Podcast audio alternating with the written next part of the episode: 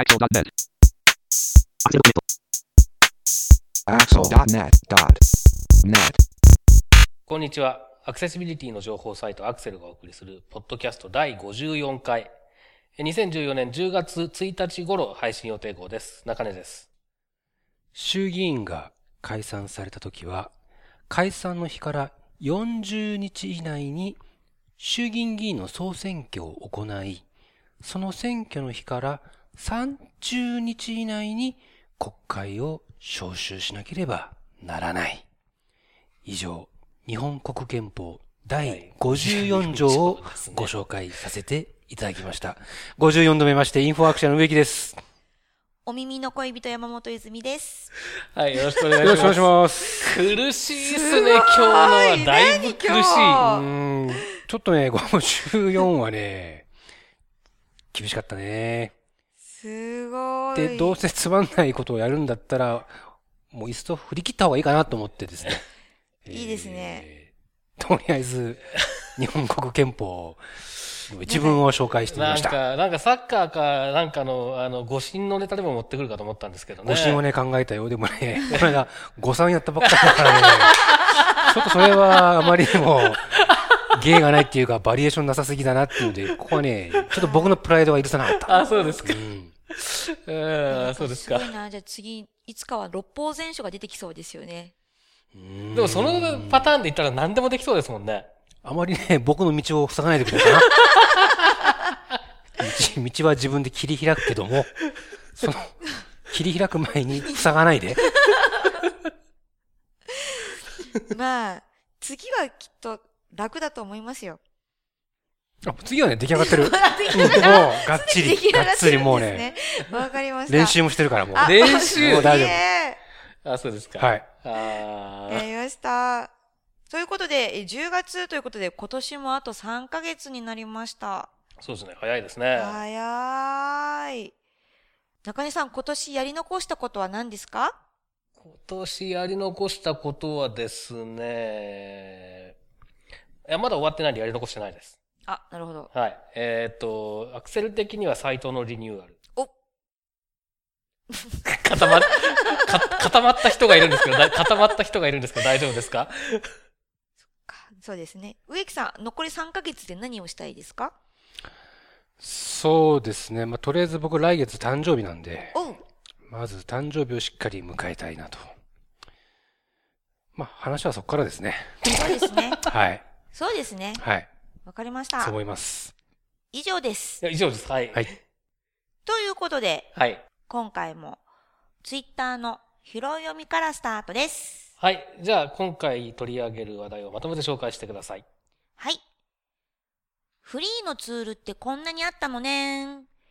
ウェブサイトのアクセシビリティテストの具体的な手順の一例。右用紙、左用紙、指差し確認で骨伝導。視覚障害者向けスマートグラス、オーカン。新しい情報保障の手法に期待。音声電子透かしで埋め込んだタイムコードを使って字幕や音声解説を実現する UD キャストを採用した DVD の発売。以上です。はい。では、早速、一つ目の話題からいきましょうウェブサイトのアクセシビリティテストの具体的な手順の一例ということで、こちらは植木さんですよね。はい。えーと、これはデビッド・ A・ ケネディ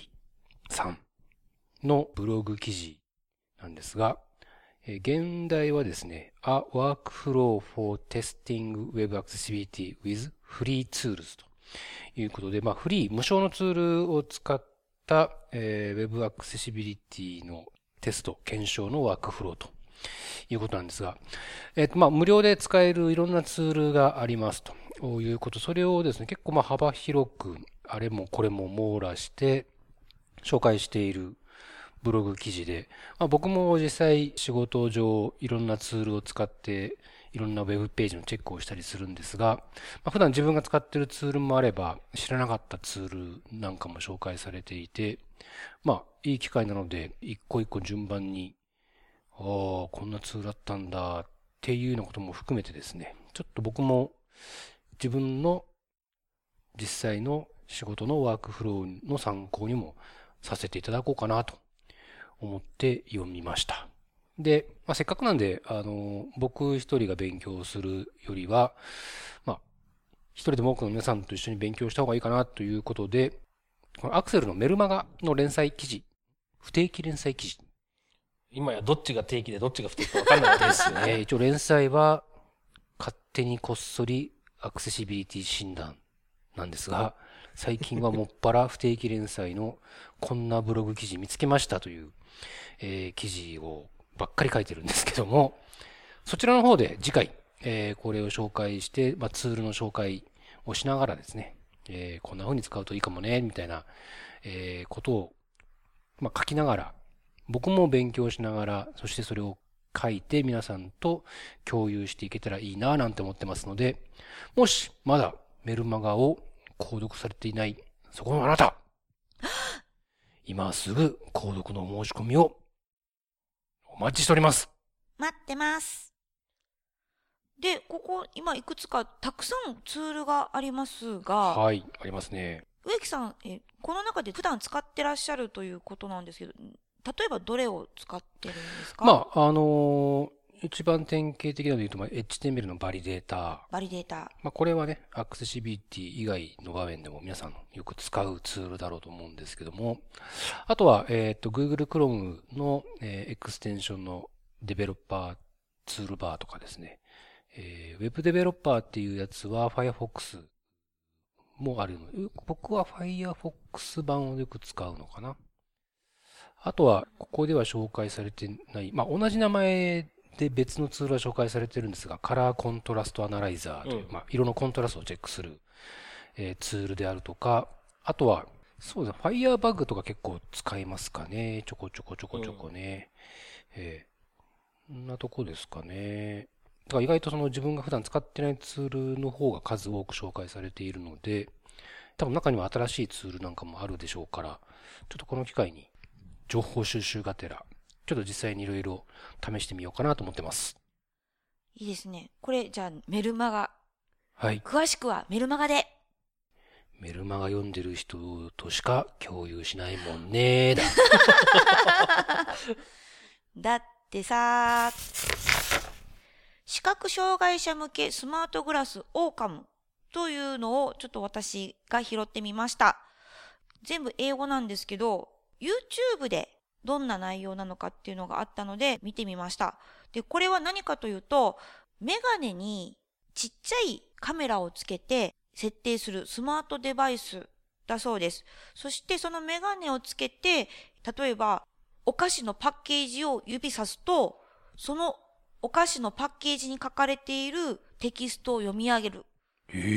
というビデオがあったんです。かなりこれ。はかっこいいなと思って、なのでパッケージだけではなくて、だと新聞でもそうですし、え、指さすだけでいいの？そうみたいです、このビデオで見る限り。ははい。で、でえー今は、これ中根さん、これは今、開発段階？うん、みたいですね。ちょっとく詳しいところまで見てないんですけど、どうも予約注文を受付中みたいな書き方ですので、おそらく開発はしていて、で、えっと、ビデオで使ってるのは多分プロトタイプかなんかなんだと思うんですけれども、まあ、動いてるんでしょうね、ある程度はね。すごいですよね。で、テキスト、なんか本当にまあテキストを読むのはもうなんかいい感じになっていて、で、今はテキストだけだけども、将来的には遠くにいる人の顔認証とあ。か。あとそのビデオであったのが、えー走ってるバスを指さして、そのバスがどこ行きかっていうのが分かったりとかっていう感じらしいので、これは結構すごいなっていうふうに思って、ちょっとこれ試せるもんなら試してみたいなと思いました。うん。面白そうですよね。ね。ただまあこれ、一番ちょっと僕が自分がユーザーになることを考えた時に気になったのは、目的のものをちゃんと指させるっていうのは意外と、えー全く見えてない人にとっては難しい可能性があるっていう部分ですね。あ、だ例えばそのパッケージとかは近くにあるからまだいいんですけれども、さっきのバスのやつとかは、まあ無理かなっていう気がするんですよね。その正しく走ってる、走ってるものが目的のものかもまずわからない。あ、そうですよね。違うものかもしれないですよね。で、顔認識も、向こうから来た人が誰かっていうのが分かるのはすごい便利なんだけど、もしそれを指ささないと分かんないんだとしたら、まあそもそも人の顔を指さすなって話なんですけれども、あの、なのでこれ、それはそっちを向いてる時にちゃんと認識してくれなきゃ困るわけで、まあそういった部分でどういうふうに、あの、解決していくのかなってちょっと興味があるのと、あとやっぱりちょっと面白いなと思ったのは、これ実際にどういう仕組みかは分からないんですけど、推測で話しますと、指さしてる対象物だけをカメラで撮ってるわけではな、おそらくなくって、指も撮ってるんでしょうね。で、だから何を指してるかっていうのがわかる、わからないと結局、指さしてるものを、えー、認識するっていうことには繋がっていかないと思うので、そこがちょっと新しいというか面白いなと思いましたね。あ、あと、あれですね。えー、まあ、さすがによく考えてるというか、当然そうするだろうなと思ったのは、えっ、と、読み上げとかを、まあ、するんですけれども、その出力に骨伝導の、えっ、と、イヤホンというか、ヘッドホンというかを使っているという部分で、まあ、あの、やっぱり外出先で使うってことをかなり意識してるんだなっていうところは印象的ですね。はい。はい。で、今予約を受け付けていて、えー、3500ドル。はい。ということは、30万円ぐらい？まあ、今、為替ちょっと上がってるんで40万弱ですかね。まあ、これイスラエル製ということで、でもまあ、これ本当に実現して販売されたら、試してみたいですね。ちょっとこれ、あの、買うにはね、ちょっとね、貸してほしい。金額的にあれなんですけど、とりあえず貸してくれたら考えるっていう感じですかね。そうですね。ただまあ最初はね、これ英語だけの対応らしいので、えー、っと、日本語とか、まあ後で足していくっていうようなこともどっかで書いてあったような、書いてなかったような記憶があるんですが、まあそこはソフトウェアの問題だから、えー、なんとかなるんだと思いますけど、最初は英語だけなのでね、えー、日本で実際にこういうのを使って面白く遊べるっていうのはもうちょっと先なのかもしれないですね。ね。で、ぜひ、あの、これ、ビデオ、YouTube 見ていただけたらなと思いました。で、前半はちょっとインタビューなので、だいたい6分のビデオのうちの途中3分ぐらいから実際のこのデモンストレーションがありますので、これ本当にびっくりしたので、ぜひ見てみてください。では、続きまして、音声電子透かしで埋め込んだタイムコードを使って字幕や音声解説を実現する UD キャストを採用した DVD の発売という記事なんですが、これ中根さん、どういったものなんですか？はい、えっ、ー、と、ツイッターで紹介したのはプレスリリースですけれども、あの、僕は最近のものには疎いのでよく知らないんですが、渚の二人という映画ですか、きっと、の DVD に、この UD キャストというのが採用されましたというプレスリリースなんですね。で、この UD キャストというのは何かというと、今もありましたけど、音声電子透かしという、まあ、あの普通に聞いていたのでは聞こえないような周波数を使っているんだと思われますけれども、非常に低いのか非常に高いのか。ちょっと調べた感じだと、その、どの周波数帯を使っているのかとかっていうのはよくわからなかったんですけれども、ともかく、え聞こえないような音を埋め込むんですね。その DVD の音声トラックに。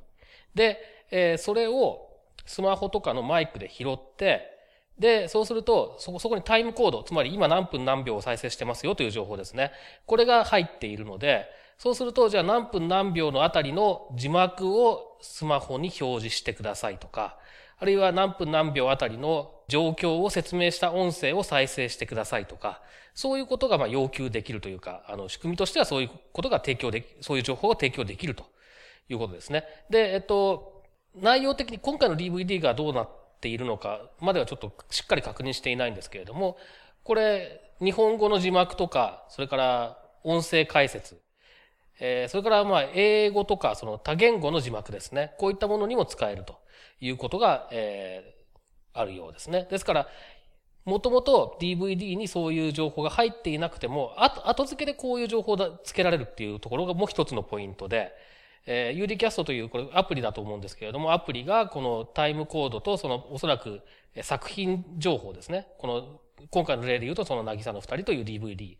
えー、それの、えー、何分何秒っていう情報を使って多分ネット上にある、えー、この DVD に関する情報を取得してスマホに表示するなり再生するなりということができるんだと思うんですけれども、で、こういった仕組みなのでポイントとしては、その後から修正できるですね。修正とかあと情報の追加ができるっていうところが多分あって、それが今までのように DVD を売るときにちゃんとそのパッケージの中に入れなきゃいけないっていうのよりは多分ハードルが低いんじゃないかと思うんですね。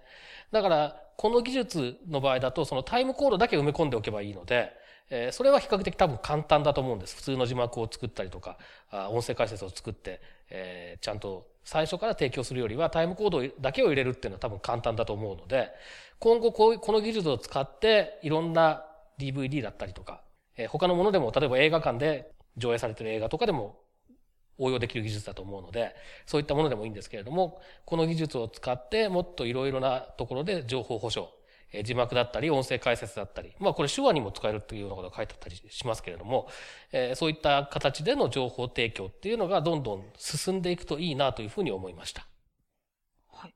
これ、その、なぎさの二人という DVD は、9月の20日に発売したばっかりのようなので。そうですね。これ、あの、あろうことかうち DVD の再生環境がないので試せないんですけれども もしね、買った方がいらしたらぜひ一回この、えっ、ー、と、UDCast のアプリを使ってどんな感じなのかっていうのを試してみていただいて、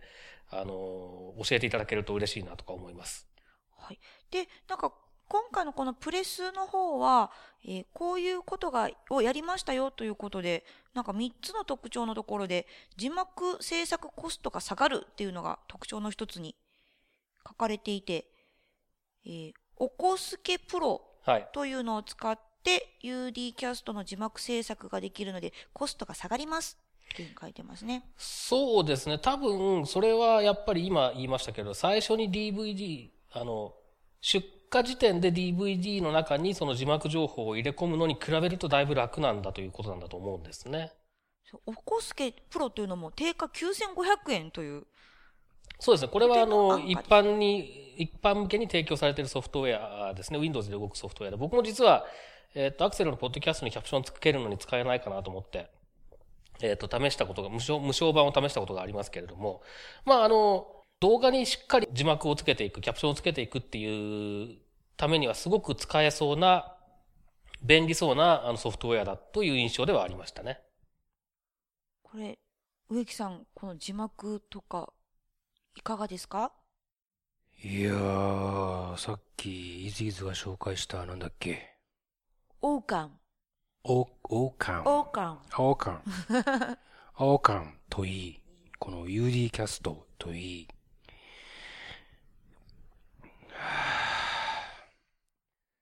長生きしてみるもんだね、やっぱりね、これは、ね。21世紀ですね。すごいね、テクノロジーってのはね、これは。え？ー、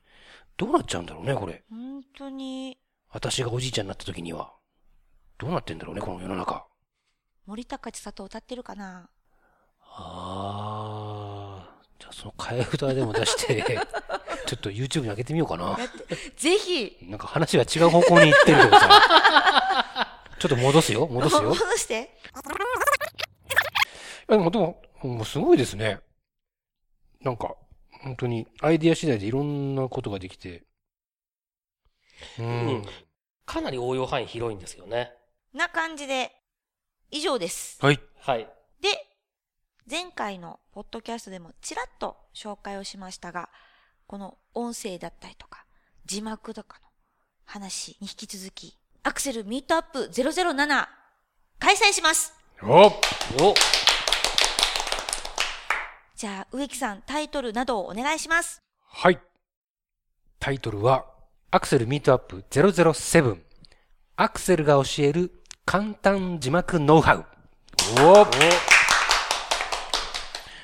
あ、これはですね、このアクセルのポッドキャストも、えー、最近は、キャプションと言いまして、まあ、字幕と言ってもいいのかしら。再生と同時に画面上には我々が喋っている一言一句がテキストで表示されるということでやってるんですが、このキャプションをつける、キャプションを作る。これをテーマにですね、えー、今回はお届けしようじゃないかということで、10月29日水曜日夜7時から千代田区麹町三丁目にあります株式会社 KDDI ウェブコミュニケーションズセミナールームにて開催が決定いたしました。はい、こちら、まずセッション内容あ、そうですね。お願いします。えーセッション2つに分かれてまして、まず1つ目セッションはイントロダクションとしてですね、えーっと、私が知っておきたいキャプションの基本の木という、えタイトルで、えお話をさせていただきます。まあ、キャプションと言ってもですね、まあ、ご存知の方もいらっしゃれば、まだあまり馴染みがない方も、え当然いらっしゃると思います。そもそもキャプションって何なのか、キャプションって何のためにつけるのか、キャプションで伝えるべき情報っていうのは何なのか？っていうところからですね、実際そのキャプションをこうテキストで、えつけていくにあたって、こういろんなこう、えっと、ルールが、えーあるみたいなので、それちょっと皆さんと一緒にチェックしてみつつ、あとまあ、HTML5 ではビデオ要素っていうのが、えー登場しまして、動画のキャプションが非常につけやすくなってきています。まあその辺の話ですとか、あと実際に、えーいろんな案件とかでも使えるだろう、えー動画のプレイヤーですね。これもまあキャプションを提供しやすいものが出てきてますので、まあ、そういったものを紹介しながら、ままずは、えイントロダクションとしてキャプションの基本の木を、え皆さんと、え一緒に、え確認できればということで、まずそのイントロダクションセッションがあります。